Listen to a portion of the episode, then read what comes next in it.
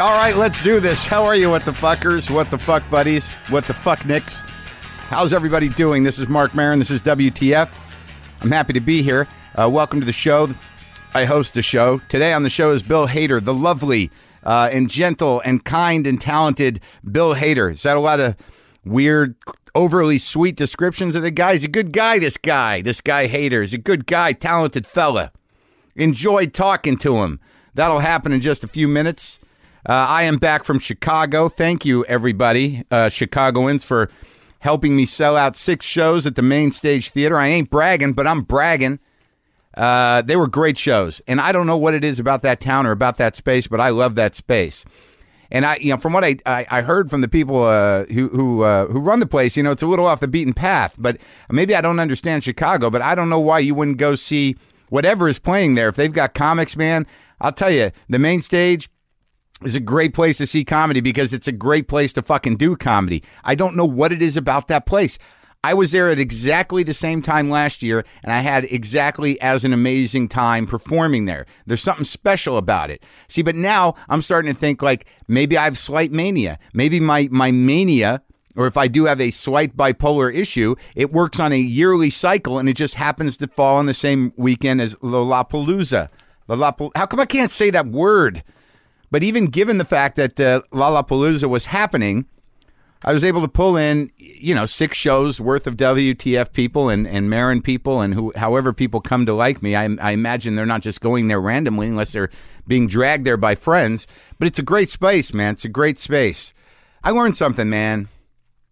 I learned something about the difference between improvising, being an improviser, which is what Chicago is. Chicago is an improv town, and they're highly aware of that. There's definitely a stronghold. There's an improv clique or several of them. I did not, you know, I, I didn't go, I didn't get, I didn't go to a, a show at uh, Improv Olympic or Second City or anywhere, but I, I know they're there, and it's it's their place. There's no doubt about it that what defines what Chicago is known for comedically are improvisers. There's a hierarchy. There's uh, all different levels of talent and bitterness around it, uh, and it's it's a real thing. But one thing I do know about what happened in Chicago is I did some old school snapping. Uh, hadn't done it in a while. Almost felt ashamed. The interesting thing about my audience i or the people that come to see me is they will sort of indulge me. They know me pretty well, and I, and I think that as much as I want something new and exciting to happen, they do as well, and they're they're willing to to to sort of let me do that. And and sometimes it yields great stuff. But there was a couple of shows. I'd say two, or three out of the six, where I just unloaded on some drunk fuck who was probably a fan. The, the first night, some guy was sitting right up front, and he just kept drinking. And that, yeah, that's fine. I mean, you know, if someone's got a problem or if they like to drink or whatever. But once you enter blackout zone, once you're no longer capable of taking responsibility for what's coming out of your dumb face, it becomes a problem. And when you're sitting right up front as a comic, you've got a whole audience behind that guy that really can't hear or see what he's doing, but it's right in my fucking face. And this guy just out of nowhere during the shows or doing the jokes just started going na na na na na na na na na na na na.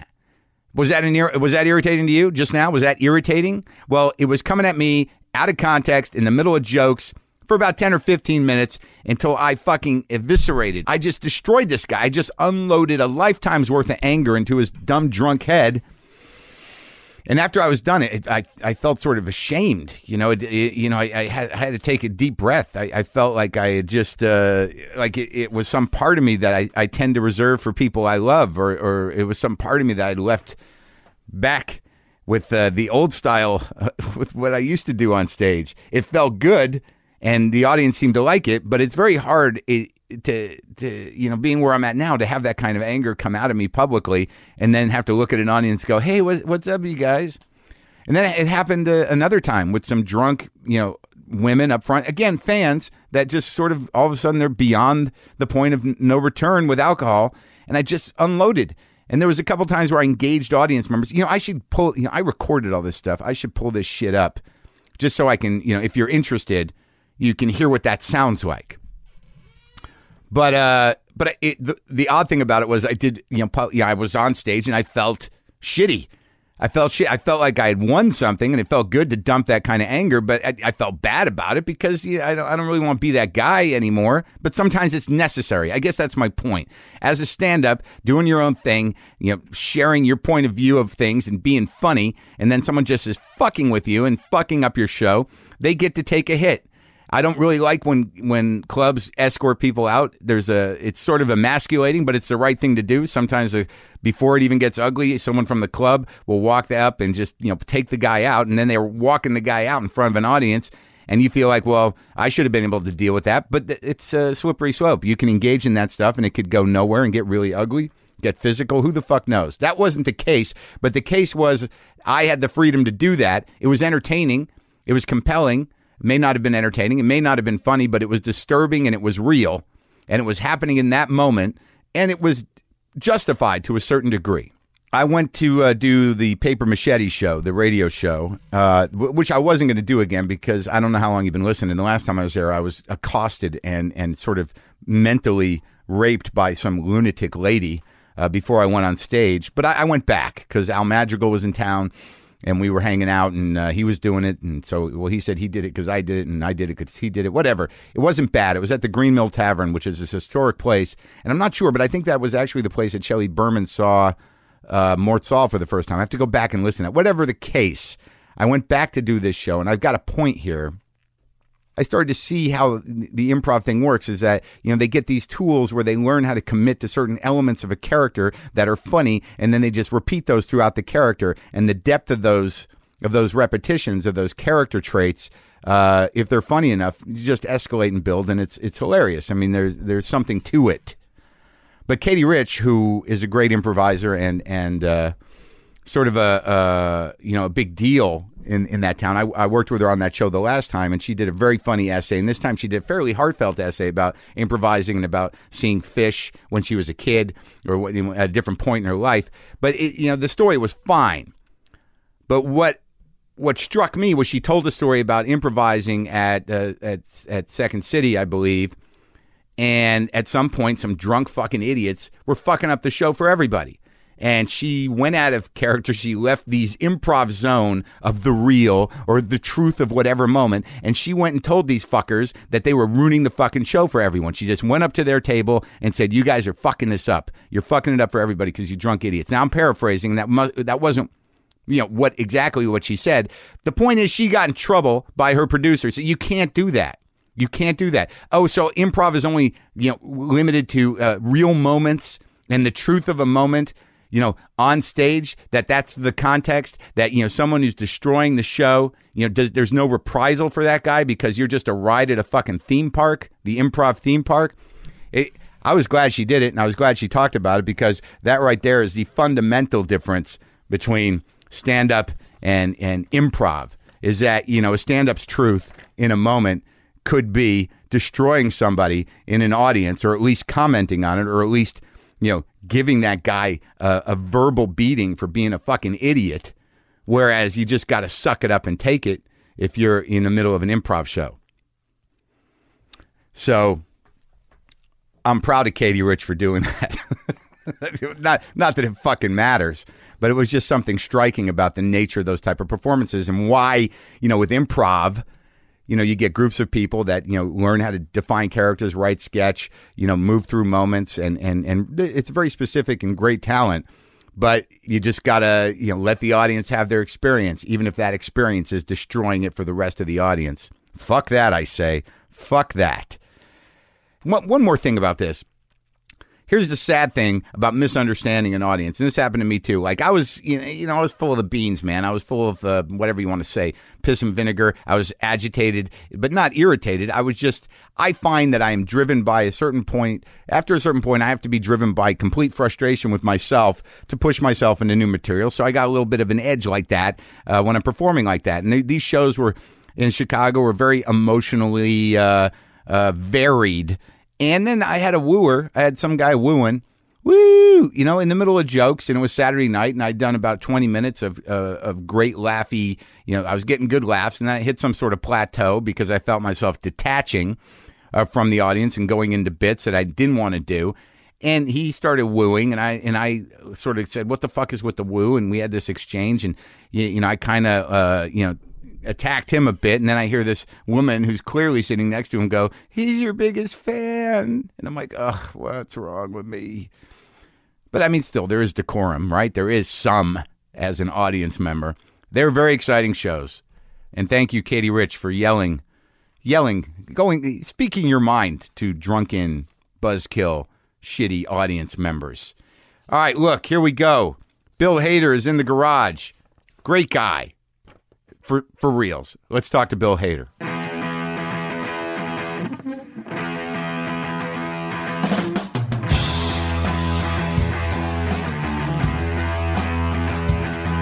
So when you do movies, I, I think I might have an opportunity to do a movie here. Oh yeah? Um, they are shooting in Acton, California, which is approximately 50 miles from Highland Park. Call time is 6:30 a.m. and they are saying they feel confident they will have you wrapped by 7 p.m. A full day work. Yeah, What's the movie? uh, it's called. I don't know what it's called. Why you- you're probably in it. No, no. yeah. What is it? What are we doing tomorrow? Yeah, Bill Hader's like, oh yeah, I'm in that movie. I'm in that movie. You're like in every movie almost. I'm not. I'm not saying that's a bad thing, but like if you really look at your your your career, if you look at your your page, you're like, oh yeah, oh shit, that's right. He was that. oh right, that was he was that guy who did that thing. yeah, and Brother Solomon, he was the guy on the bike. Yeah. I remember that. Yeah, that guy. I'm trying to remember the name of the movie. It's something with Oliver. Pl- it's based on uh, some series of uh, YouTube videos uh, about some kid who was shooting a documentary of his dad who used to be a, a, a rock a musician of some kind. Oh no, I don't know nothing. about this. No. Nothing rings. No Jackson. It, r- r- r- oh, I just I, it rings no bell, and I read Jackson. So I read, No Jackson? It, it rings no Jackson. It's not sparking any Jacksons in you. No Jacksons. Yeah. Oh no. Um, okay, let me just tell her. Okay, fine, fuck it. Let's let's make a movie. But Bill Hader, I mean, I'm surprised that uh, you notice how I dropped your name in there. Yeah, I As like a- that. Yeah, like that's that's some radio shit there. Tell me, Bill I'm Hader. online with Bill Hader. Yeah. and uh, Well, that's how they reset things. That's Yeah. that's the what you don't have to really do that in podcasting. So I like it that you do it anyway. yeah, so though. Bill Hader, I know. I just we'd already so the guys could look back down at their uh, iPhone, Right, right. like thing, go, Oh, who am I yeah. listening to Oh, again? he just reminded me. He's, Oh. a, he's a professional. okay, So I'm glad that you didn't. You had some time not doing a movie. yeah, Isn't yeah, it? has been nice. That's one of those pandery kind of like provocative ways to set up. Like, so you're not doing a film this hour. That's interesting. You've done an awful lot, though, haven't you? How do I tee myself up here? How long have you been in LA now? um, about three weeks. Have you ever had this happen? Now, look, I'm not. It's not a humble brag. I'm not tooting my own horn here. This is the way show business works. We'll get back to you in a second. No, I'm in. You know, I I get this. I get this opportunity to do this part today, but it's today and it's shooting Wednesday. You know, it's four pages. It's a. It's a. Yeah, it's a pretty chunky scene. Yeah, But then, like, I get on the phone with my agent. They're like, "Yeah, well, it just turned. You know, it was originally thought conceived of for Bill Paxton." Uh Uh-huh. huh. I'm like, okay, I can see that. And they went out to Ed O'Neill, but they Uh-huh. couldn't get him out of Modern Family. So you're why it. did they tell you all that? I never hear that. Well, that's why would because- they tell you all that? I don't know why they told me it, but it didn't bother me as we, you think it was. I'm like, I'm number three. I'm- Yeah, it's, it's you're- Bill Paxton, Ed O'Neill, and then me. Yeah. I'm fine with that. Your plan C. Well, they but they, it was an offer. I didn't have to read. No, for that's it. great. They're like, you know, come on in. Yeah, man, He's go sort of in. like O'Neill Paxton. You were up for Dutch, All right, weren't let me- you? I was. let me ask you uh, some questions to get me through this. So, all right, so you get, let's say you get a part, and you've done parts like this where you're like literally in the movie for a few scenes. Mm-hmm. yeah, second. Yeah. like uh, Tropic Thunder. You had several Yeah, yeah, scenes, yeah. but you know, but you make comedic decisions. What do you do? You're given a script. So uh, let's say you got this part, or you're the guy. Here are your four pages. What's your process? Go. Uh, I read through it. Oh, so I kind gotta of. read it. You got to read it. Do you read And the whole then you- script generally? I sometimes Uh, be do, honest, and be then honest. sometimes I don't. Uh, Yeah. Sometimes it depends on what it is, to be honest. Um, but no, I usually will read the whole thing, and then um, uh, animated movies I don't read. I won't read the whole thing, so I'll go see the movie and be like, "Oh, that's what that's what my guy does. I'm a troll. Um, I can fly. yeah, oh, look at me. that whole thing was up in the air. I didn't realize that. That's great. I should have read that. I'm a bird. that makes sense. Um, Hmm. but uh, yeah, you uh, go over the lines. Uh, keep don't. I. But the thing I learned was Yeah. I don't get really. I don't fully. You kind of like know the lines, but you don't get like really like on book. And Really? then you get there and you get really. Uh, you just keep it loose depending on what the With the other thing- actor, with you the start other actor. you start working with the and other you start actor. messing around like, oh, what are you doing? You kind of Right. see, like you mentioned, Tropic Thunder. yeah, I mean, I show up and it's Tom Cruise Right. dressed like that, acting crazy. Yeah. I'm like, I'm gonna go the other way because I can't be crazy. No one's gonna be watching me in any of these scenes. That- but they, you they- know, but, but they were. You, but you can, you know, you try to like, if I go the other way and he goes that way, then But you were the sort scenes of this, balanced. this kind of weird, kind of like uh, like guy. who- You know, you're the what do you call that? The evil. It's not an evil assistant, but it's sort of the dirty work guy. yeah, I'm the attaché. yeah, yeah, yeah, guy. yeah, But you're a weasel. Yeah, yeah. I'm doing an impersonation of an actual guy named John Goldwyn. John Goldwyn's You had not a guy. now. John Goldwyn's not a uh, weasel or anything, but I had to pick a. I had to make a choice. Yeah.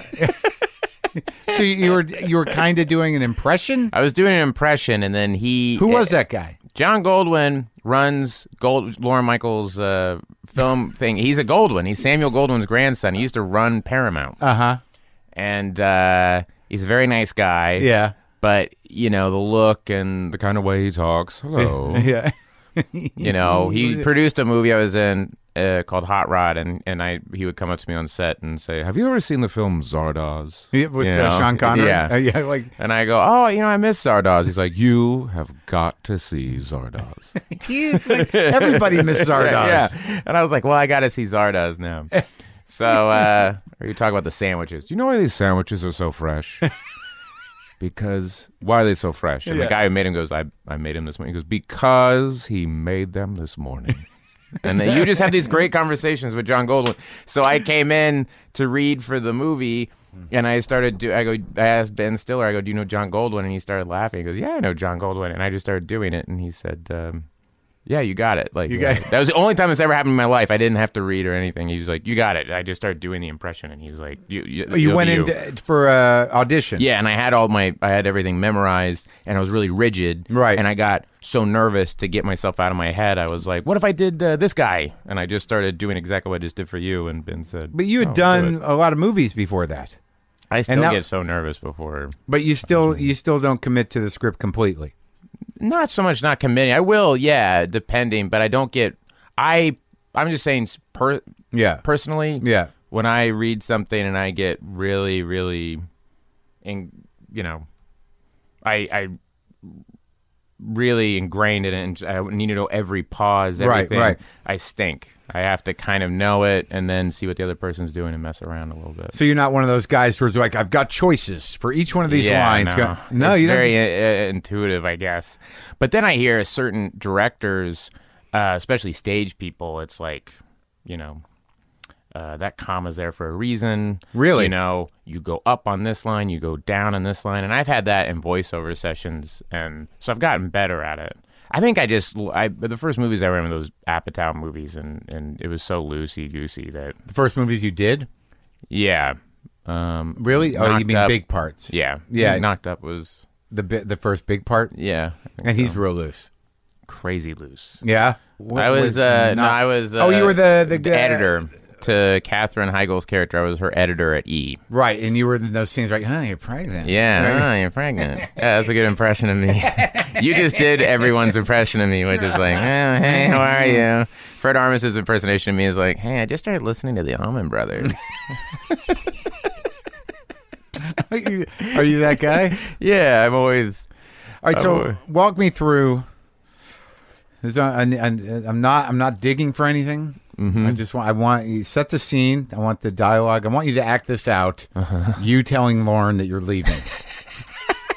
I want. I want voices. oh, Okay. Okay. Um, let's see. We just Justin Bieber had just pitched. We just did our pitch meeting with Justin Bieber. Yeah. No. So we did a ju- pitch meeting with Justin Bieber next day, Tuesday. Yeah. I walk in and Lorne immediately started talking about I think Up All Night had just gotten canceled or something. So he was Yeah. talking about that. Yeah. And it was all this small talk and my stomach was in knots. And he knew exactly why I was coming in. How did you know? My agent had told him that I was moving to California. Oh, And so I was but like- not quitting the show. yeah. And and so we're gonna go in and talk about me moving to California. And um and we walked in and he started telling me this and he went, So you're moving to California?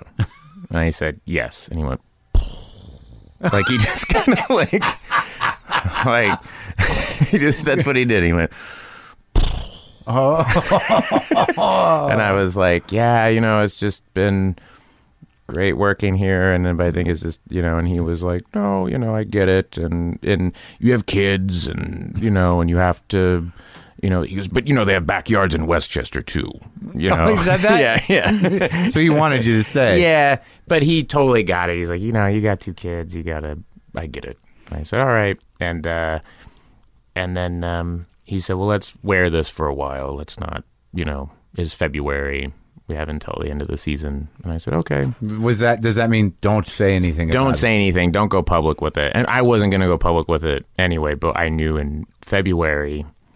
And then it was good. Then, you know, he would do little things like something would go really well and he would walk over and go, he would go, you're going to miss this. You know, uh, it was the essential thing was I, you know, I, um, uh, I get it, but I, I wish you would stay. But I, I get why. You know, you've been here eight years. You know, Yeah. You gave, you know, I my contract was for seven. I went an extra season. He Yeah. just- he fully got it. you Yeah. know.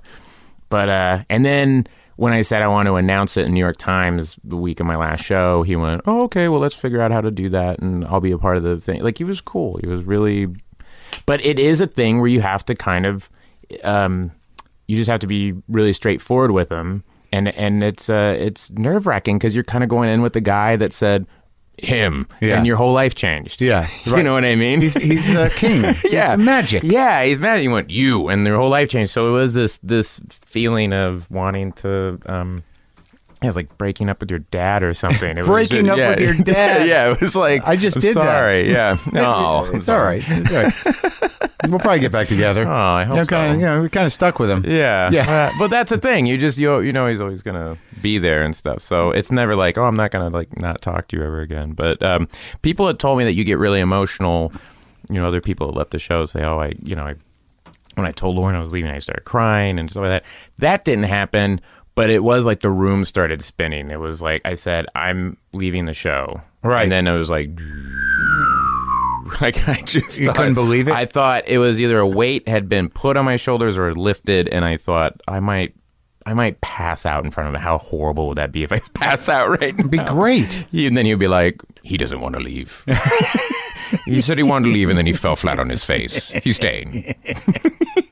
But he was just uh, he was nice about it, and He under yeah. I mean, he wasn't like um you asshole. no yeah, but he wasn't like thrilled either. Right. It was just kind of like all right, you know. You're I wonder if making a there's mistake. have there ever been people that have left and and and there's been reprisals. I don't know, probably. Yeah. That's the thing about me at the show is that I was always kind of uh, uh, oblivious or I always wanted to be in on the gossip, but I was never, I was always kind of oblivious to Yeah, yeah. everything. Well, it's so I was busy. like, yeah, and you go, wait, they're leaving? You know what I mean? Yeah, yeah. What happened? Wait, so-and-so doesn't like so-and-so? Wait, what's happening? How did this? uh, what what have I been doing? Yeah, I'm over here on the, yeah, Yeah. trying to yeah, perfect some voice or something. So what what's the plan, dude? I'm living in L.A., um, But when you went when you left for LA and your agent said uh, you got you, did you come here with things? Do you have things? Yeah, I'm doing. I'm writing at South Park this season. You're writing at South Park. Yeah, and uh, which I've done the past four years. I do their retreats and stuff. Oh, at really? South Park, yeah. And then they put me. So this season, I've written some episodes with them. When I say written, it's those guys. You kind of go in. It's like me, Matt and Trey, and Vernon Chapman, and we just sit there, and they, you know, we're just basically Trey and and Matt are bouncing their idea off of us, and then we help out. And you go in from like 10 a.m. to one. You know what I but mean? is there isn't there like some sort of compound where there's a, a crew of writers, or is this the initial that's it. process? It's oh really? That's it. It's the, uh, Trey and Matt do everything. So you'll sit there and you'll have that conversation, and we'll go, okay, so you know, I have an idea. You know, Kanye West is a gay fish or something, and you Right. do this whole thing. Yeah. And we'll talk about three scenes, and then we'll leave, and the next day we'll come back. Those scenes we talked about are fully animated. The voices are in. It's all done, and then Trey will go, so what do you think? Is this kind of what we want? You know what I mean? And we go, yeah, that's funny, or you know what I mean? and so, I mean. So I'm doing that, and then um, You've been doing that for four years, though. Yeah. So what? How oh, how, how long does it take? I've never talked to anybody that's uh, not in a long time, anyways. That that has written for South Park, and it always strikes me as odd when somebody who is a primarily a, a, a performer, and then all of a sudden, like when you hear someone say, oh, "I'm going to go write on this," like that's weird. Yeah, most people think that's weird. Um, and why you? well, I because I'm friends with I've been friends with those guys for a while, and How'd you meet them? I met Matt Stone through a, uh, a friend, and then we just started hanging out. And then he said, "Do you want to come to one of these retreats? We have a retreat in Seattle. Why don't you come and just bullshit with us?" And I said, "Sure." And this happens before each season. It's uh, a- Yeah, we do a retreat. We just did the one for this season. We just went to like you go to like we went to like Laguna Beach, Yeah. like some nice hotel, and Yeah. you just hang out and in a suite. Yeah, and you sit and throw around. Uh, uh, And it was just South Park you and ideas. Vernon and Matt and Trey. Yeah. that's the retreat. The yeah, four of you. the four of us, and it's awesome how do you how It's a do you know blast. Vernon? through those guys. Yeah, because I those mean, I guys. remember when he was a stand-up in San Francisco. He works for great. Louis sometimes. Yeah, he's some Yeah. sort of wizard. He's He is a wizard. and He's one of the funniest human beings on the planet. He's so smart. He and I write together. We try, you know, writ- wrote a movie together, and What happened to that movie? I don't know. We'll see. What, we'll see if it ever happens. you write these things. You're like, we wrote a movie. Yeah, and then people go, "When's it being made?" You go, great. Mm-hmm. oh, you don't understand the process. you don't know how the world the world works. I, I attached myself to it, and it wasn't enough. yes, I Yeah. attached myself, and they went, who? Yeah, um, no, but uh, yeah, you know. Um, but the reason I do it, to be honest, is I like writing, and I. But at SNL, we wrote sketches, right. and at S and at South Park, you break story, and that's something I'm like really interested in. So it's really a thing of just one, just staying sharp. When I moved to LA, and you go and you take meetings and you do those things, but also you, I just learn a ton. Well, It really breaking is doing story, stuff I like just that. learned how to do that. It's a, it's a trip because you think the weird thing about breaking story, like especially on my show where I thought I had stories, is you really just have events. Yeah, It's like, you know, like the guy goes to the store and then the guy shoots him. Yeah, All right, well, exactly. that happens, but what's the story? What's the second act? Well, that would be the end of the third act. And you're like, but wait, oh, wait, that's not a thing. That's not a the story. That's a whole situation. story. Exactly. exactly. It was really weird to learn that because in your head, your head's sort of like, that's the whole thing. That's the Yeah. whole show. It's like, that's a very short show. No, it's very short. That's what I learned from Trey and Matt was uh, we would say, well, you know, this can happen, um, and then this happens, and then this happens, and then this happens, and they went, well, there's a problem. You that's not right. And we go, oh, what, what do I do? And he said, you have to. It has to be this happens, so therefore this happens.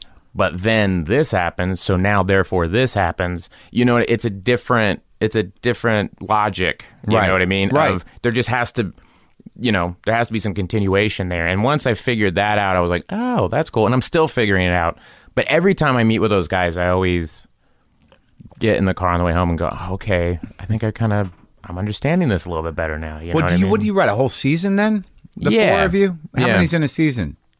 i don't know i think it's like 13 episodes or Uh-huh. 15 episodes So you and Vernon and Matt and Trey just sat there and crunched the, the season. yeah yeah we just hit, but this year the past years they've, they've had other writers like eric Rivenoya and uh um It's still very people. funny show, and it always Yeah. like you know, kind of. Uh, uh, it's actually qu- uh, you know some of the most uh, powerful satire around, Yeah. consistently, and it just keeps churning out. Yeah, those guys, and it really is. It's the thing that I loved about Monty Python growing up, and Yeah. some of this other comedy was that it really is is just a, the two headed beast. It's just those two guys. I mean, Right. Monty Python was five guys m- being like, "This is what we find funny," and it Right. really is. That's it. There's Yeah. no other other thing there. You're just kind of following their muse of what they're into at that Right. moment, and then and Vernon and I, I guess, are s- good at going along with them, you know. But Yeah. it really is th- those two dudes. They just and it, it seems like they've just have learned each step of the way since doing dumb, you know, doing dumb little thing like shorts in college, Right. But there isn't any real difference, Right. You know, from their approach to things. Yeah, we'll yeah. sit there and talk, and in the middle of it, Trail just go, well, I'm going to go write this, which means go home. you know, it's very informal. You just Yeah. kind of hang out, bullshit, and then he goes, well, I'm going to go write all that, and then leaves. You know, and that's all. That's all they do. Yeah. Well, and they did the musical, which is amazing, Amazing. which I didn't see. But I, phenomenal. yeah, It is. It's one of those things that I, because we were working with those guys, my wife and I, and Vernon and his wife, we got to go to all these um, rehearsals and workshops for the Book of Mormon before we saw it. So we were going three years before it opened. to give notes. Not really to give notes. I mean, they would ask us informally, like, oh, what'd you think? Do you like Yeah. that? But it was very different. Like, a lot of it took place in Salt Lake City, and then it kind of changed, and you're seeing how it morphed. And I felt in the end, it was like, oh, it was like being in the editing room or hanging out watching guys write Blazing Saddles Yeah, or Life yeah, of Ryan or some. You just knew, like, oh, this is going to be a big, this is a big deal. It's so it's interesting to me that because I, I didn't I certainly would have no way of knowing that about you, but like it's such it's really a small circle. I mean, it, it- like Yeah. it's just those guys, and then all of a sudden it's like and Bill Hader. It's, yeah, like I thought that they had sort of I knew that people moved in and out of writing for that because. But I didn't realize that the process is really you hang out for a week or a weekend, Yeah. and that's it. Then you've Yeah. written for South Park. Yeah, you, well, for the no, I mean the- it's six day weeks, and you have Wednesday off, and it's for like three months. Oh, you is that- okay, so it's not it's like just a, the It's like a retreat. long. Yeah, you do the retreat. Yeah. and then you kind of get some ideas, but then they leave room for like whatever's going to happen during the run, and that's why you'll see some news story, and then that Wednesday South Park did it, and you're like, how the hell did they turn that around so fast? You Oh, know? oh, because they they know something's going to happen. That's or gonna they make- figure it out. They go, oh my god, we got to do something about that. That's so funny, you know, and then you know we do it. So this, like, I know we talked a little bit about it before, but you, yeah, are you surprised entirely that your career just sort of went where it went? Yeah, totally. It Because was- I mean, you grew up where in Oklahoma? Tulsa, Oklahoma. Yeah, I don't, I don't even know what that looks like. yeah. A lot of people. It's just flat. who, who else is from there? Anybody? Sam Kennison. Or Sam Kennison Oh, That's like right. went there. You know, uh, Gary Busey. Gary Busey actually was on a show called Mazeppa Papazoidi, Yeah. which was a, um, which was a. Uh, uh, like a public access show in the 70s where they would show like horror movies and sci-fi movies and it was just him this guy gaylord Sertain who was in all the Ernest movies and this guy named Jim Mil- Milway senior Yeah. and they just were three dudes like in a like a crappy you know TV studio Yeah. in Tulsa um And that's how it just started? improvising yeah just improvising and doing these dumb sketches and you could see some on YouTube they're really funny they Really? still like they're yeah i mean i don't know they're regionally really funny if you're from tulsa you're kind of like okay that's really funny i know those kind of people um but he was really funny in those i mean Busey was. yeah in the early it's like early mid 70s but my dad had tapes of him Uh-huh. and so he's like oh you gotta watch mazeppa papazoidi and me and my friends would go downstairs and watch him and then i moved i i went to high school with jim milway jr so he was like it was like meeting i don't know Yeah, john, Cle- john cleese's son or something you know what i mean Dad's in those videos. it's like your dad is so fucking funny. Like I was just freaking out, and I was like, "Can I meet him?" You know what I mean? So that was. Did kinda you meet one- him? I did meet him once, and I was very starstruck. yeah, I don't He was, know. he was just like an ordinary dad. He was like, "Oh hi, Yeah. um, is Jim ready to leave?" You know what I mean? And I was like, "Man, Mazeppa Papazoid," and he's like, "That was 25 years ago, son." I was like, "Man, that is the that is the shit, dude." What did he just stayed in Tulsa? Yeah, he's just like a businessman in Tulsa. But like in the early '70s, he was buddies with Gaylord Sartain and, And Gary Busey. Busey. and they were just clearly stoned, just fucking around and just like making each other laugh. And it And was they- so was- funny. These were interstitial segments uh, too. Interstitial. so you'd be watching a horror movie, and then it would just cut to them, and it was always some sort of school. It was like uh, Teddy Jack Eddy. Gary Busey was a character named Teddy Jack Eddy. Teddy Jack Eddy's school on like making airplane noises. You know what I mean? Right. And Like they and they would try to 70s teach sketch some guy. comedy. Yeah, seventy sketch comedy. Right. And it was so fucking stupid. Yeah. It's great. Some of them are on YouTube. Check them out. and Busey, like, well, he is funny. He's fi- he is funny. And those things, you're kind of like, oh, I get it. I so get it. But Tulsa, like you're was you didn't do you've got a pair of boots? Did we talk about that? Do you have some cowboy No, boots? Uh, I have no cowboy boots. You did at one time. No. never, Never had How'd you cowboy avoid boots. that in Tulsa? Seriously, I don't know. My dad's from Chicago, and he's All like, right. "You're not wearing boots." that's why. Uh, you do have sort of a Chicago accent, A right? little bit, maybe. I don't know. I don't have the Oklahoma thing. Everyone's always surprised when they hear I'm from Oklahoma. Well, my parents are from Jersey, and I grew up in New Mexico, and yeah, I Yeah. don't have an. out- I don't know if there is a regional. Do you know what the Tul- what is Oklahoma? Just that what I was kind of doing, like, hey man, how you doing? Oh, it's like that. yeah, or um, Not quite Texas. Yeah, I was kind of just, hey, it was got a draw to Yeah, it. yeah. you know. But Tulsa's like I don't eh, Oklahoma. What do I know about Oklahoma? I mean, it's I think of rodeo. Yeah, And- or or Roberts University. A lot of Yeah, like, yeah. har- like a lot of the televangelists you see that a lot of that was in Tulsa. Well, that's where Kennison's family was a crew of televangelists. yeah. Did Yeah. you know that? Yeah, I knew he was a preacher. He does that whole bit in his stand-up where he does the Yeah, who he preaches. Yeah, he preaches. It's could do awesome. it. He knew how to do it. That was great. But you didn't grow up with that either. no, not at all. No religion. No, No. Not the heavy Jesus. not the heavy Jesus. Light Jesus. we had light Jesus. Yeah, it was like my, my mom like Easter morning being like, Oh, "We got to go to church, or they'll run us out." yeah. They were both from Chicago. No, yeah, my no, my mom is from Tulsa. She grew up in. Is that why your dad went to? Yeah, Ah. Yeah, he went down to Tulsa. No, he they met in college. Uh huh. Yeah, And she was from Tulsa. Yeah. And they started a family. Yeah. And they wanted grandparents nearby. yeah, Yeah. and there's and there's me, Yeah. And you got brothers and sisters? two sisters. Two Ah. sisters? yeah, Younger? younger, two younger sisters. Yeah. Yeah, Well, what does that make them now? How old? How old are you? I'm 35. Oh, and so they're- 34 and 31. Everyone gets along? Yeah, everybody gets along. Great. Are they in show business? No, no, no. Are they in Tulsa? One's in Tulsa. The other one is in New Mexico. Really? I don't know where in New Mexico. That's where I'm from. I haven't, I haven't been there. She just moved. See, I feel like that. Like I think that I think Oklahoma touches New Mexico at the top, doesn't it? Yeah, probably. Yeah, a little bit.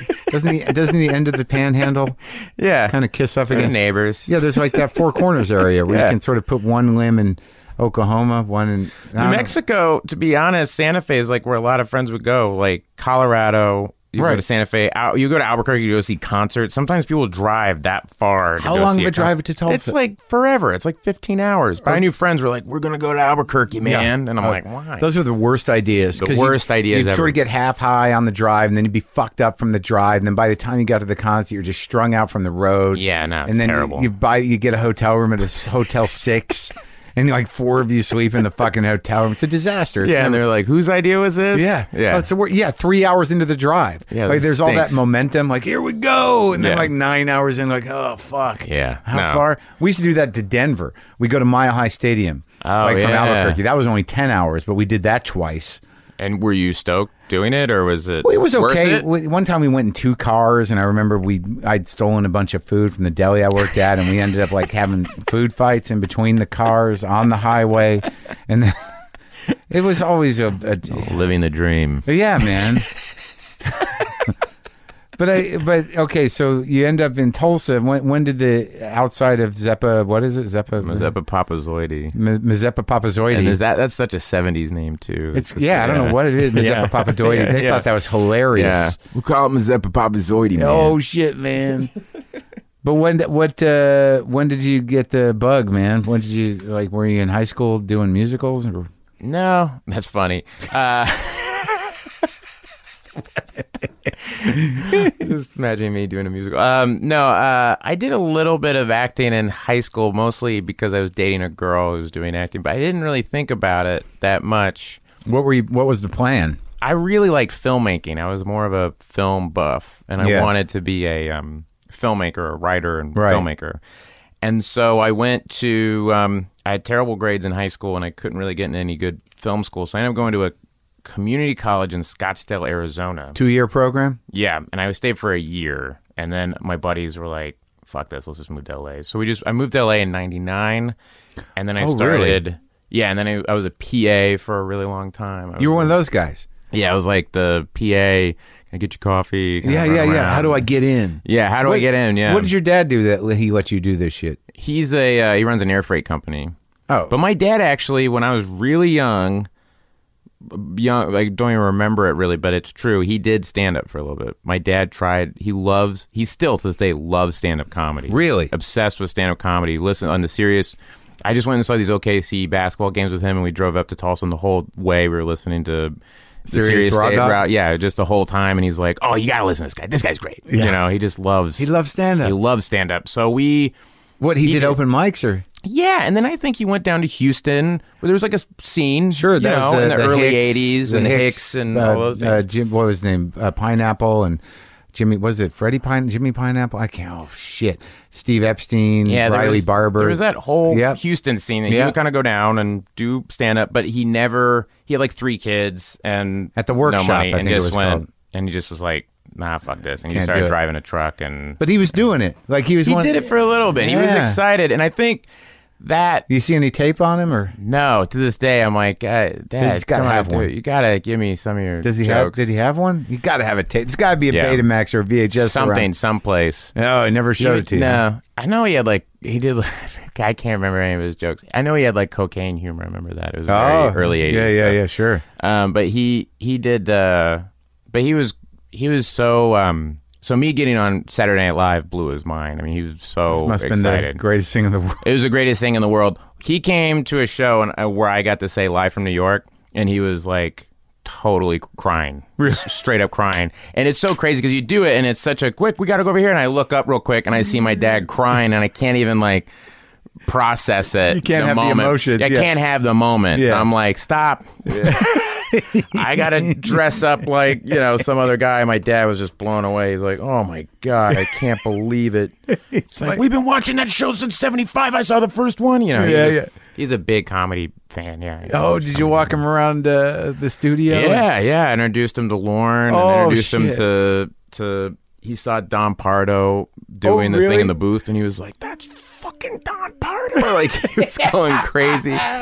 He freaked out. He, he was really kind of shy around Jim Downey. I introduced him to Jim Downey, and Jim Downey's then you know really gregarious and stuff. And Well, he's yeah, been the like- writer there since like day- day one almost. yeah, Yeah. yeah. He came in with Bill Murray. Uh Uh-huh. And my dad and my and my dad was very nice, and then he walked away. My dad's like, "The Bank of Change, like that's the guy," you know. what I mean? you know, it's like, yeah, Jim Downey's been around forever, you know. Oh, so he's a that's- big, um, That's cute, man. yeah, he's a big. Uh, he loves, he loves. What's your stand-up. mom? do- Was your mom like, "Oh, okay, She's like, "All right, Yeah. yeah, we're fine. Yeah, it's- everything's okay." I'm happy he's making a living. Yes, I'm very happy. Yes, Yeah. this is good. Yeah. I'm glad. He, yeah, because I was so bad in like I was bad in school, but everybody thought I was on drugs and drinking and stuff, but Yeah. I wasn't. And Yeah. it wasn't like I had a moral thing against it. I was just I don't know. I think I figured out my senior year of high school. Oh, I'm just interested in one thing, Yeah. and I can't concentrate.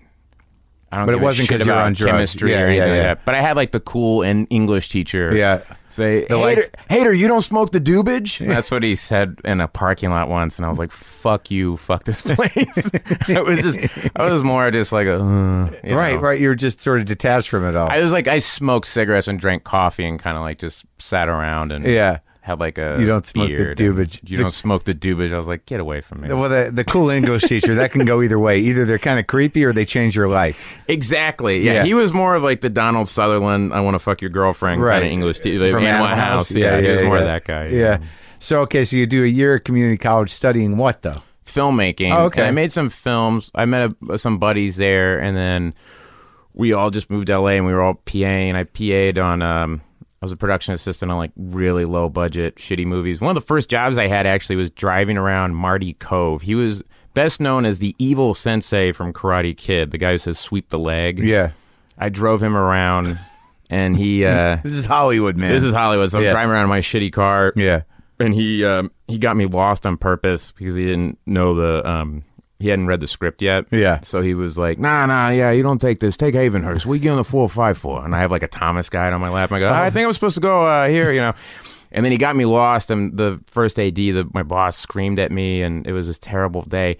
And then um, on the way back, he goes, uh, "We're driving. It's like at night. We're driving down the freeway." And Yeah. he goes, "Hey, Bill, you mad at me?" I go, no, I'm not. And he goes, you want a, you want a milkshake? I go, what are you talking about? Milkshake? He goes, You want a cookie? You want a milkshake? And I'm like, it's the guy from Karate Kid. And Yeah. I go, no. It was like my first Hollywood experience. So he goes, there's a McDonald's right up here. Pull over. We'll get you a cookie. We'll get you a milkshake. Everything will be all right. All right? And I go, oh, okay. So I pull over to McDonald's. He goes, what kind of milkshake you want? I go, chocolate. And Yeah. he goes, "All right, chocolate milkshake. I'll get you a chocolate chip cookie. I'll be right back. I'm so sorry. Yeah. He leaves. He comes back out eating the chocolate chip cookie and drinking the milkshake. Right. And then he just sits in the back and he goes, Come on, let's go. Go. No, It no. was the biggest fuck you. I, I was like, Whoa. it was a weird mind fuck of like, I'm going to get you this thing. And then he ate it in, In front of me. And I just drove home in silence. Really? and I was like, that was my first like welcome to Hollywood kid like moment. My And I God. came home to all my roommates and I was like, you won't fucking believe what just happened to me. And they all were like dying laughing. Did you have to go back the next day and do Yeah, I drove him to work every day. And I didn't talk to him after that. I just kind of like stayed like straight ahead. whatever happened to that guy? I don't know, but I heard. I will say though, I heard he was going through some sort of emotional. He was going through like a divorce or something was happening with him. Things so he working. might be he might be a really nice guy, but I just for some That's reason a- I rubbed him the wrong way, and I don't know what was going on. Th- that uh, what, like what was he teaching you? like just that like that some of us are Don't cons? listen to me. Yeah, well, yeah, don't. but- Why'd you listen to me? You Yeah, should just but, kept but, driving. like you, you know, it's like it was just sort of one of those things where it's like this is how show business works. yeah, I don't know, or it was just I want to fuck with this kid. I'm having a bad day. And you were like twenty. I was 20. Yeah, I, and I just I just was like my God. And what other what other sets were you on? People I were was in on PA. uh, a movie called Two Little Heroes, which is like Home Alone with two dogs. It was all done by r- these Russians. and as we we drove around like these Russians. We didn't speak English. They didn't speak English. and We couldn't speak Russian. But we, it was, me and my friend were the only two like real English pe- people. And it was, Yeah. And they wanted to make this film with this Home Alone, but with dog. and so we did that movie for like a, a month, and then um, and I did a I was this Playboy show called Night Calls. yeah. It was like a f- call-in phone sex show. I was like a stage manager there for like a So week. you were in that loop of PAs, like everyone. Yeah. You had a little community, like of people that would tell you, you, you, because I remember Yeah. trying to do that. You have to be in sort of like this circuit of people. yeah, that and do the that. guy would go, "Hey, I got a job. You want to do this for two days?" You Right. know, It I was would like go do $100 that. a day or something. hundred bucks a day. Yeah. And then the best thing is like then I got a job on this movie called um, Collateral Damage with Arnold Schwarzenegger. Yeah, I and that remember was that. like a big movie, and Yeah. so that like oh, I got to work for six months. And That it was your great. break, and that, That was a my lot break of money. in that. So Yeah. what were you doing? Like, uh, were you writing? Were you making movies? I was Were you writing. trying stand up or anything. It was a big lesson was I was writing, but I got so kind of wrapped into making money and being on movie sets and kind of stars in my eyes a little bit of like, look at this, I'm hanging out with Arnold Schwarzenegger and all these things.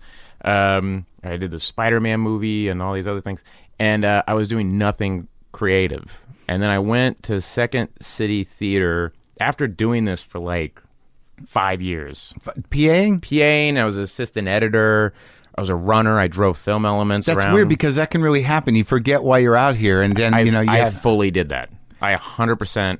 And I also, I mean, I was scared. I was really scared of f- fucking up and failing. I, but, but I, I, I had a hard time. I was so confident in high school and Right. school and everything. And then when it was like, I have to pay the bills. it you wanted just- to pay the bills. I just, I just, that was my whole goal was to pay the bills. But Well, I also think you get secretly, caught I was up- a little freaked out. Right, but you, yeah, I mean, you keep getting this work, and you become a go-to guy in those that you because the people that are hiring you to do that over and over again, they don't give a fuck about your dream. They don't care. Yeah, Yeah. and I imagine at some point, you, you even though you're on film sets and everything else, they're still like, well, how do I get from where I am it, to where the lights are? Exactly. Like, and Exactly. There, there's there, like there's this idea that like, well, I'm in. No, you're not There's in. nothing. There's no in. no, there's You're- never an in. Even No. when you're in, you're not in. no. right. you know what I mean? You, think there's still some- have to bust your ass and work and kind of like. Uh, that's what I figured out. you Right. So know? what was the moment where you're like, I have to? I went to a buddy's show uh, that you know Derek Waters, Yeah. and Simon Helberg, who's on uh, Big Bang Theory, and then my friend. Oh yeah, he- yeah. I was going to talk to him soon. he's a great guy, really, Yeah. really great, great guy, and uh, and uh, And you Eric guys were buddies and Filipowski he was trying- what no, was no, I didn't know them. I just Yeah. went with my friend, and we went and saw this Second City show, and I Oh, it went, wasn't oh my your God. friend's show. You just went. No, we just You're went like, with these people, and I was like, oh, these people my age doing sketch comedy at Right. Second City on Melrose. right. And then I went to another friend's level five show there. And so then I asked him, my buddy Eric Filipkowski, I said, how do I get in on this? And he Yeah. said, oh, you just sign up here. And so I signed up. That was like 2003. Yeah. And so I signed up for classes and just started taking classes At Second City. at Second City. And the best thing that that taught me was um, to f- to fuck up, just to get up in front of people and fuck up. yeah, And that- get, and get that- over the fear. to get over the fear. Yeah, Right. I had a lot of fear going into it of being like, you just get into a place where you're too cool, or your friend, you know, you start criticizing movies and TV and Yeah, book you just- stuff, and you're just, it, it- but then you do it and you go, oh, this shit is hard. Right. so cut these things some slack, you know what I mean? And so it's hard and it's not like an easy thing. Well, that's you know? like that's a big shift from like a lifetime of being an armchair critic, exactly, that w- bitter for no reason. exactly. You, you know, like eh, you know, like yeah, fuck that, fuck that. I'm not gonna. that, that- that guy's this is hack or that sucks or this guy Exactly. doesn't know how to make movies and and yeah, Yeah. uh, what are you doing? No, I gotta be on set tomorrow. I gotta get that guy coffee tomorrow. yeah, it's a, And it's, it's a big. like- but some people live their whole life like that. It's like it's there's a tragic hierarchy in Hollywood. That you- Yeah. you, you can talk about the the show business hierarchy, but there's a dark one that mirrors it. Exactly. of people who aren't in show business that goes all the way They're on up. this weird periphery, and Yeah. it was just a thing about being a, someone who does stuff. and what were and- some of the like you were just doing sketches and Just learning sketches, how to improvise? improvising, and then this guy Matt Offerman, who's Nick Offerman's brother, Yeah. um, Eric Filipkowski, and the guy Mel Cowan. The four of us started a sketch group, and we did a we had a sketch group, and we were doing shows like in a backyard in Van Nuys. We were just doing. We had no space. We didn't know anybody with who would like a space or anything. And so we did- Mm. Offerman he wasn't a star yet.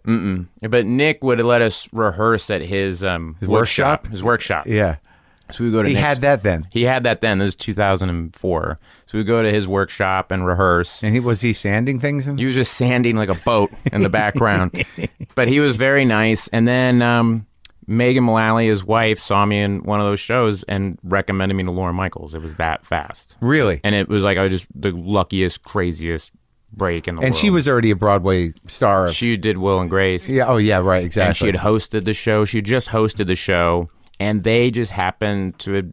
They needed, you know, Jimmy Fallon had left. You know, Tina and and that whole crew were kind of on their way out, and Lauren needed some new blood, and and I uh, I got and so she said, "You're really funny," and I said, "Oh, thank you," and that was it.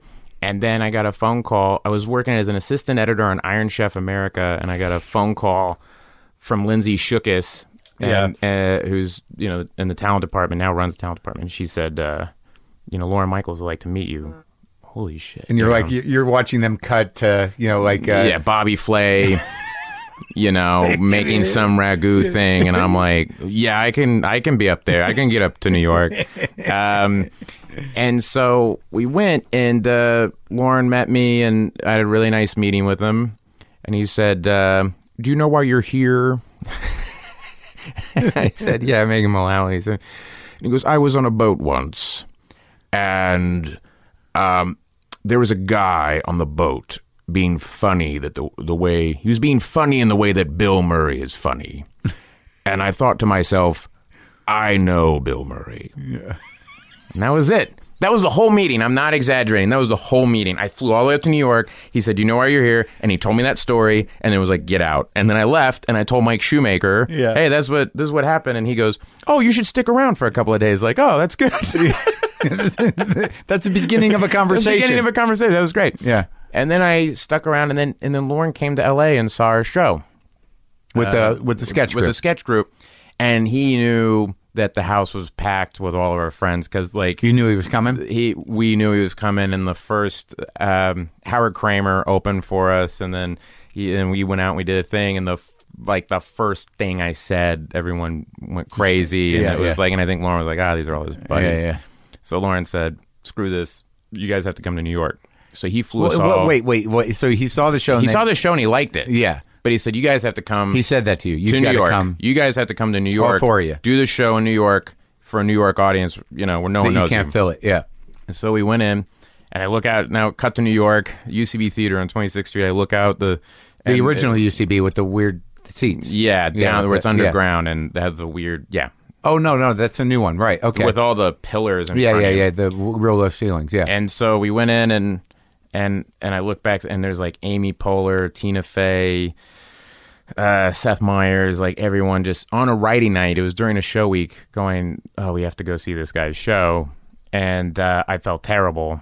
And uh, and so we went out for the first. And thing. Lauren was there too? Lauren was there. Oh yeah, Lauren was there. then- Marcy Klein, Mike Shoemaker, and then a bunch of New York pe comedy people or improvisers going. You know who the fuck, are these guys? from LA? Oh, yeah, yeah. This is our night. This is our place. Yeah. Uh, yeah.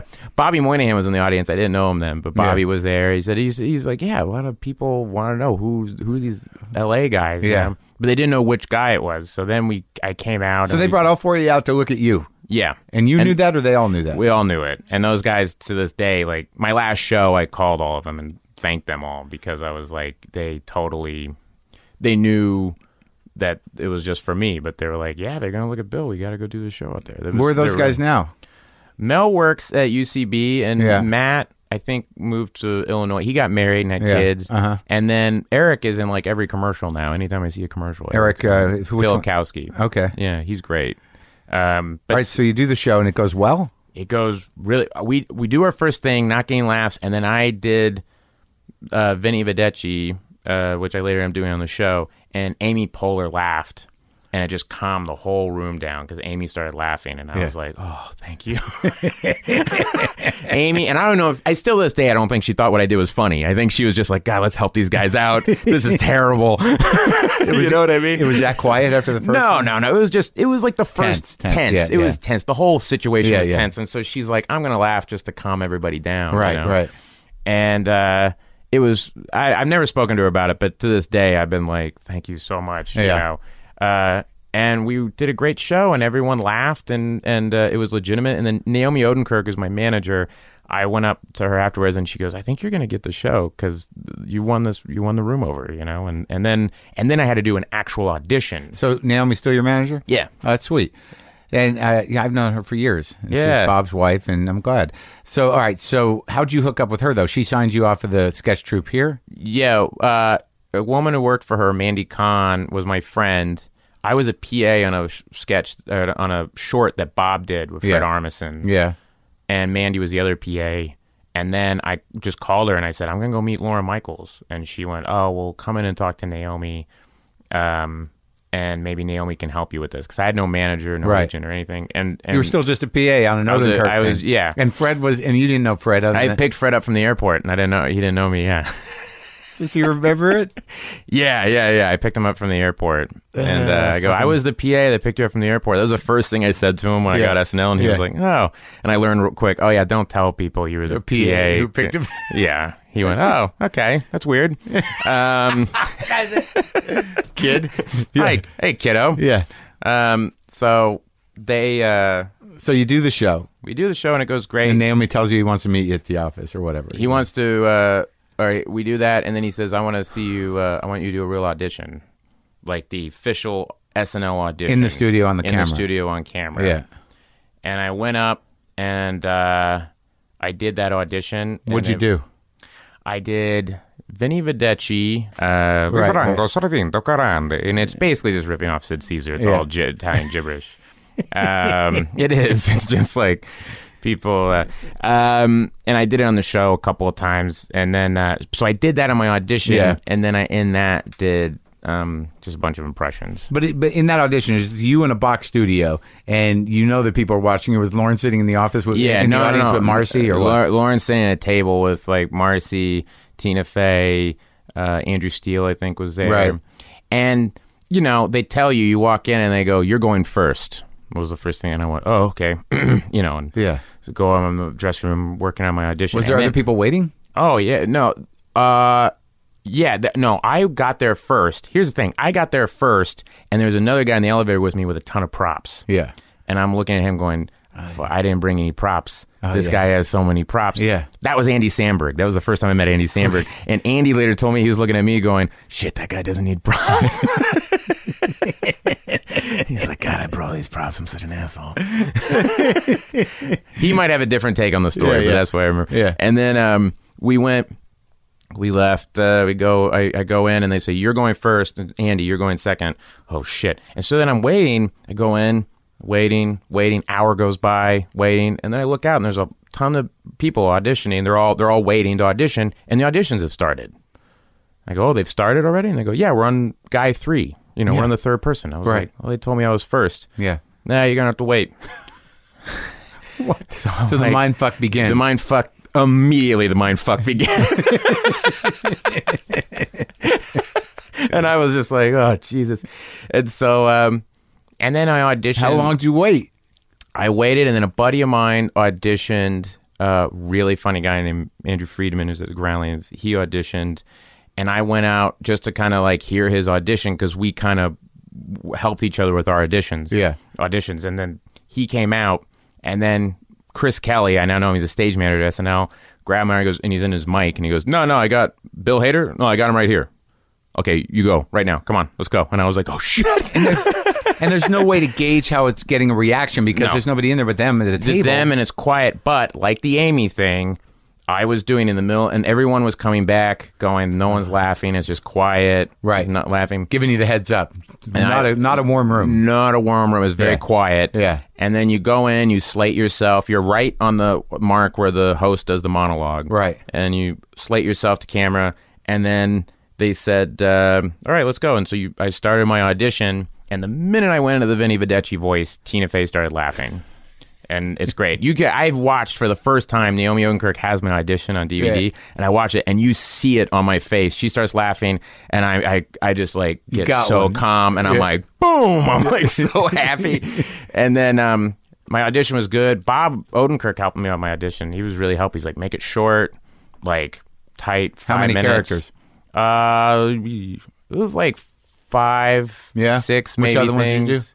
It was all aud- it was all impressions. Peter Falk, James Mason, uh, and oh, that morning they asked for a political thing that, and they we want a political impression, but it can't be George Bush. Right. So I went on television and watched Ch- Tony Blair. Yeah. And then called my friend from the UK. I go, all right, who's this? And I did it. And he's like, that's supposed to be Tony Blair. And I was like, shit, all right, hold on. you know, it was like, it was really tense. It was And you very- called him back and said, "How about now?" How about now? And he goes, eh, all right, you know, it'll pass. And I was Yeah. like, okay, now I have to write something for this. So I wrote some dumb Tony Blair thing. And Yeah. Then we just went, I just went and did it. And then, and then, um, I, I felt really good about it. And Yeah. then, uh, two weeks later, I, I got, I got the job.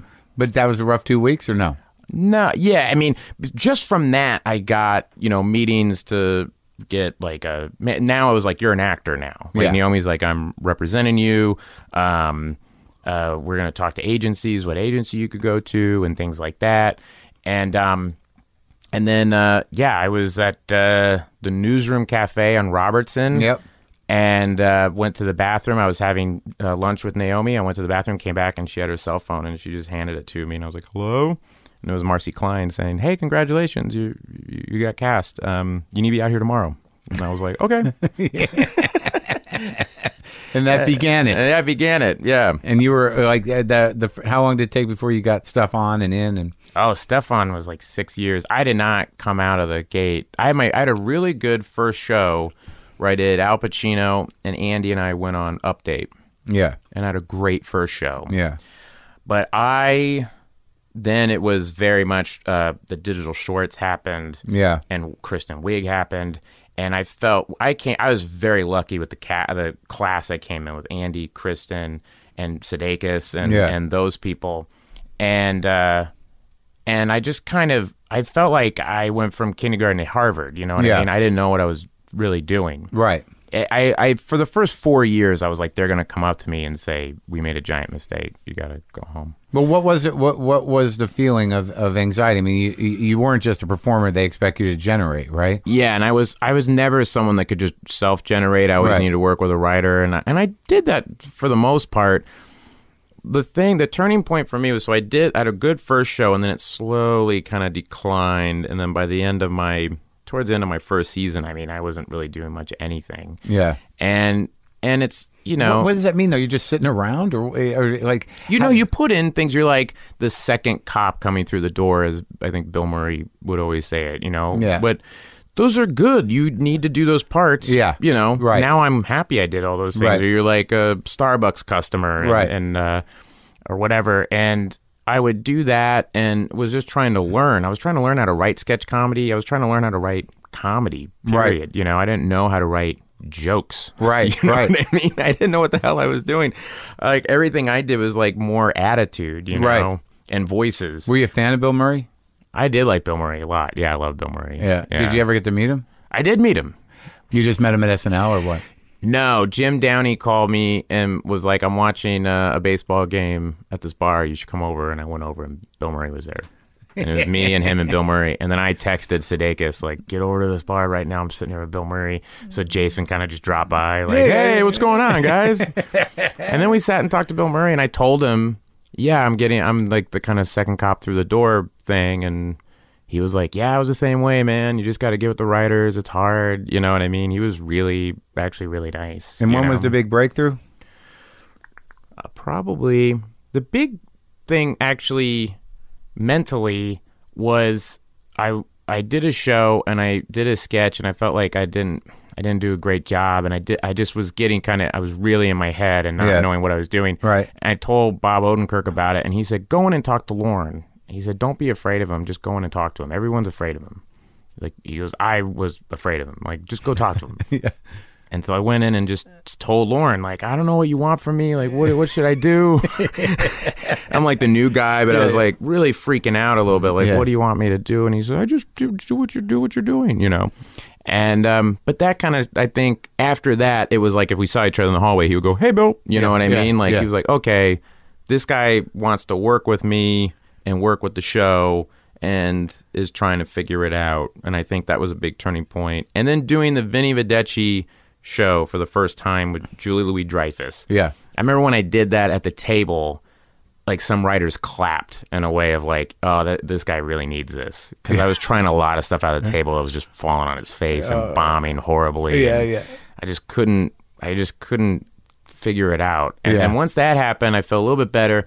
And then I kind of sat back and looked. I go, this is where our cast is at. Here's what everybody's doing.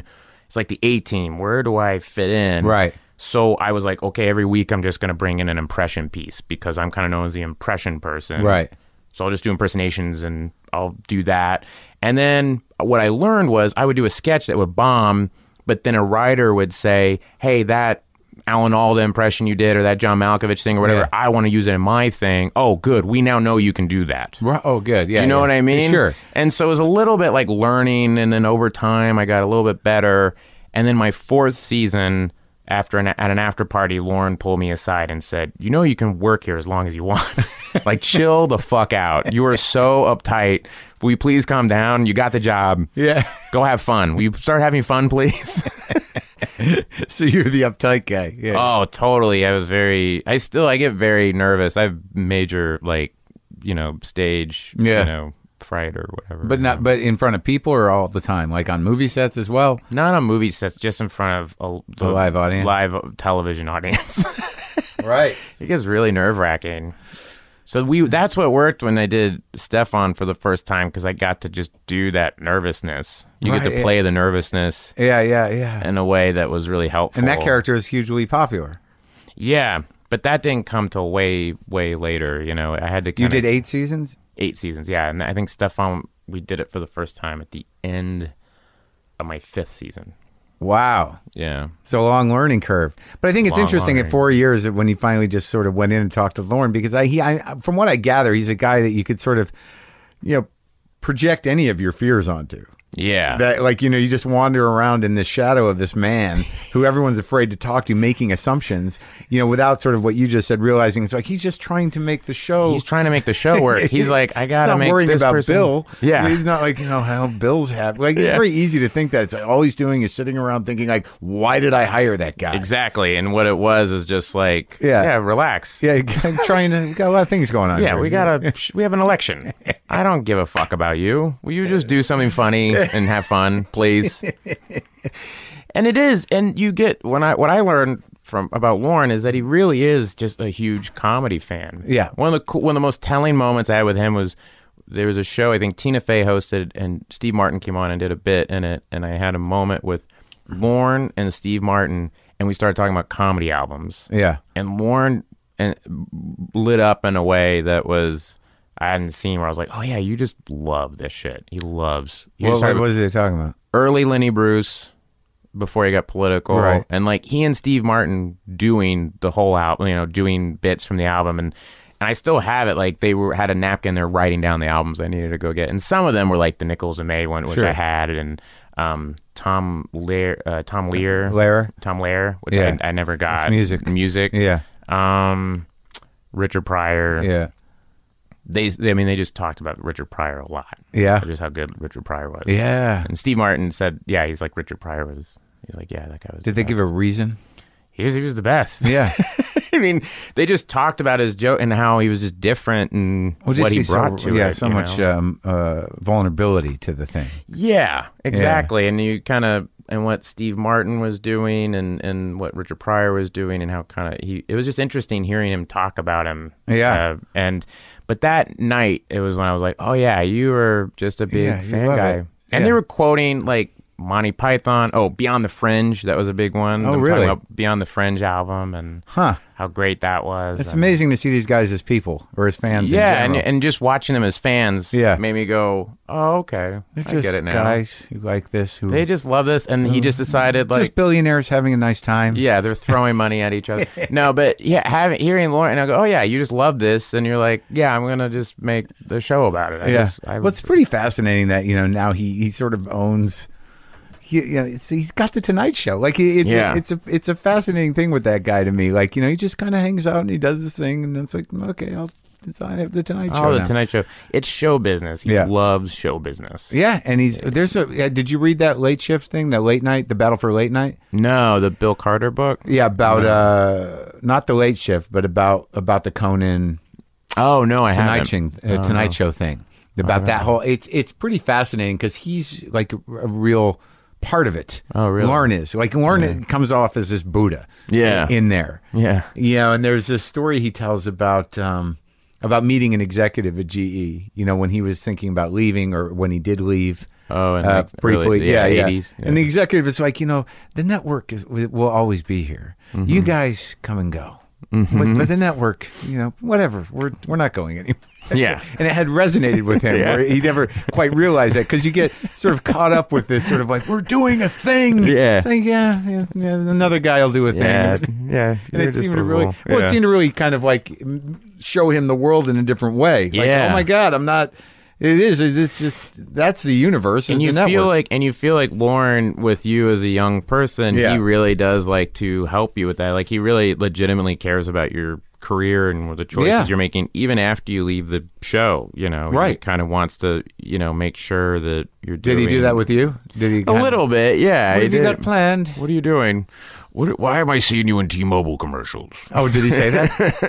in a funny way yeah, Yeah. but it was like what Why? are those Would you- why'd you- Yeah. I saw you and I said the same thing. yeah I liked them I, I was like I thought these would be funny Yeah, There's no no, I, there's no shame in it, but it's sort of like it's interesting ar- about commercials where it has a stigma thing I called a couple of buddies before I did it yeah, I said, should I do these? I don't know. It could be funny, and it's like good money, and Yeah. should I do it? And and um, one friend said, I don't know, if, like with this generation of selling out is a thing. but no, that's true. As No, long as you can because I don't represent know. yourself, Yeah, yeah. Because I don't know if it's a thing. It doesn't have that stigma of like when you know, for us doing a commercial is like, ugh.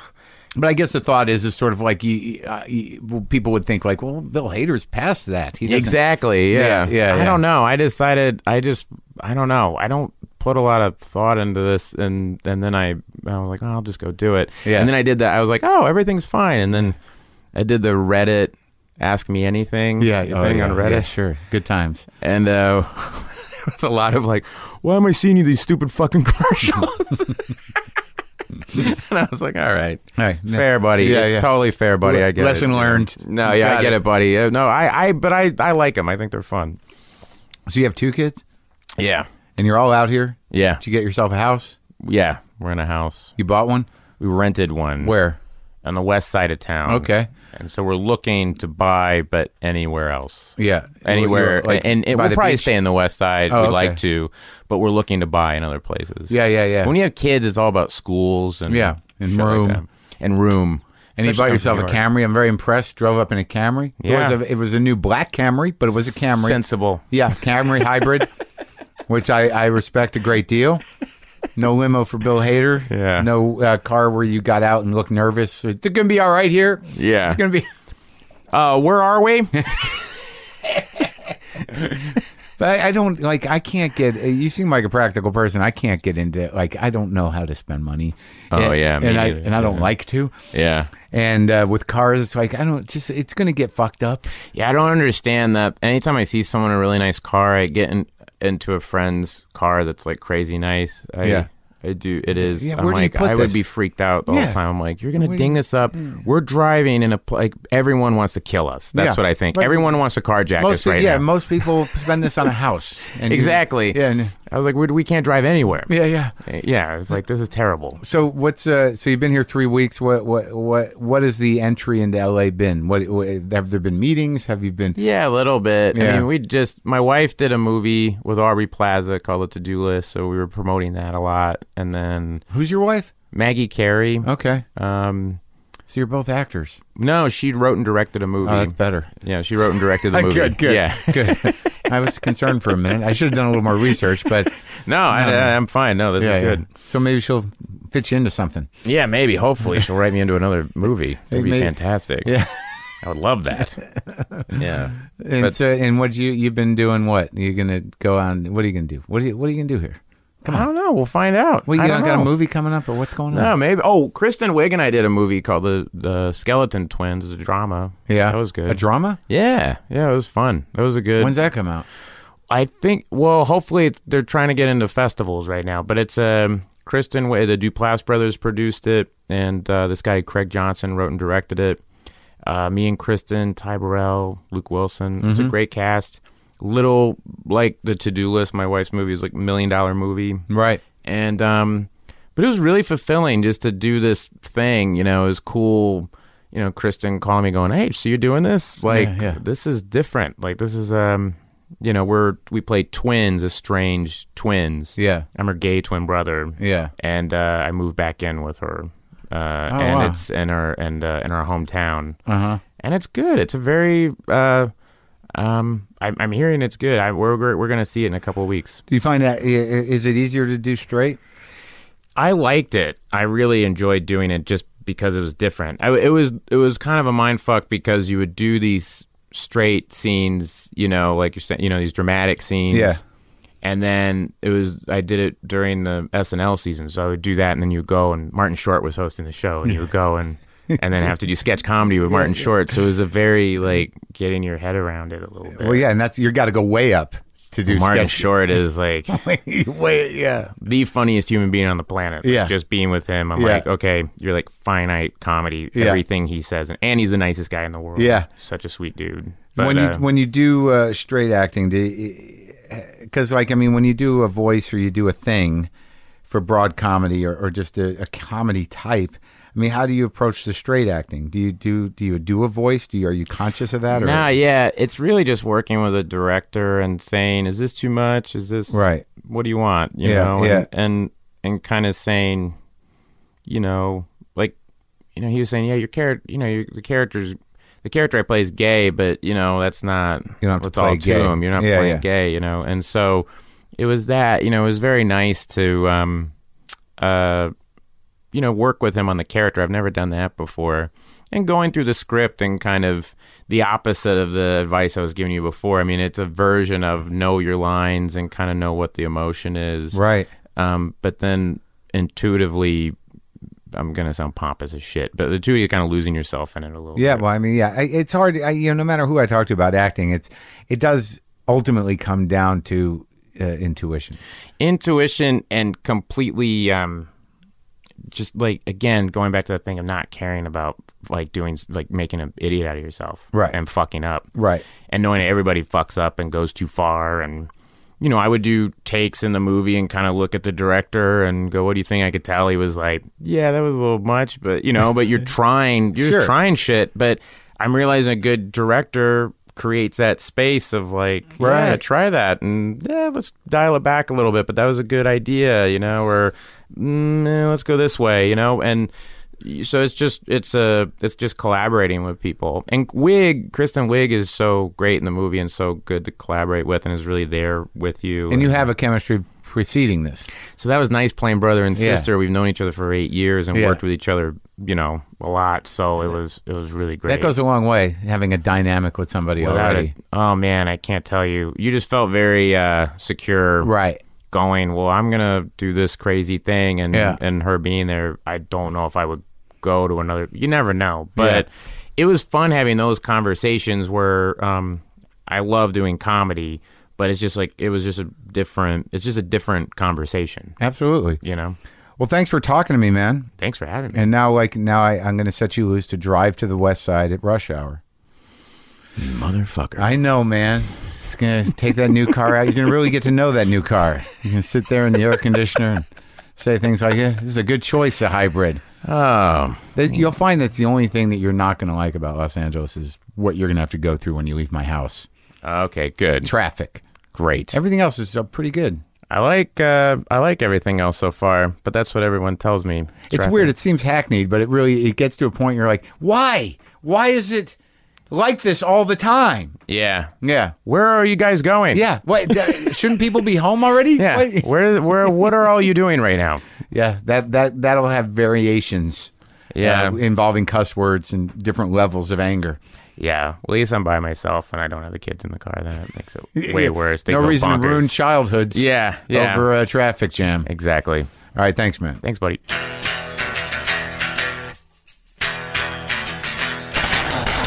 That's our show. Is isn't he a fucking nice guy? He is, right? God damn, man. Had a nice time with that fella. He's, I would like to have him over more often just to hang out and talk with that guy. Go to WTFpod.com for all your WTF pod needs. And here's something that I don't know if you know this, I don't know how long you've been listening to the show, but uh, do you have the WTF app? It's the fastest, easiest way to get every episode of WTF. The WTF app is free for all your mobile devices. You'll get the uh, the newest episode as soon as it's ready to download, and the most recent 50 episodes are always on there. And if you want to upgrade to, to the premium app, you get access to every single episode of WTF. That's that's 400 plus episodes. Go to WTFpod.com and click on the WTF app link or go to your preferred app store and get the WTF app. Also at WTFpod.com, there's some new merch, there's shit, there's stuff. Oh, that reminds me, I got to get those posters from Chicago. Guy up there does these great posters. Put them up there, leave a comment, do what you got to do. Okay? Can you do that? I'm going on vacation, man. Kinda. Maybe I will. I will never come back. That'd be hilarious. I'm not going far. I'm probably already back by the time you listen to this. Boomer lives.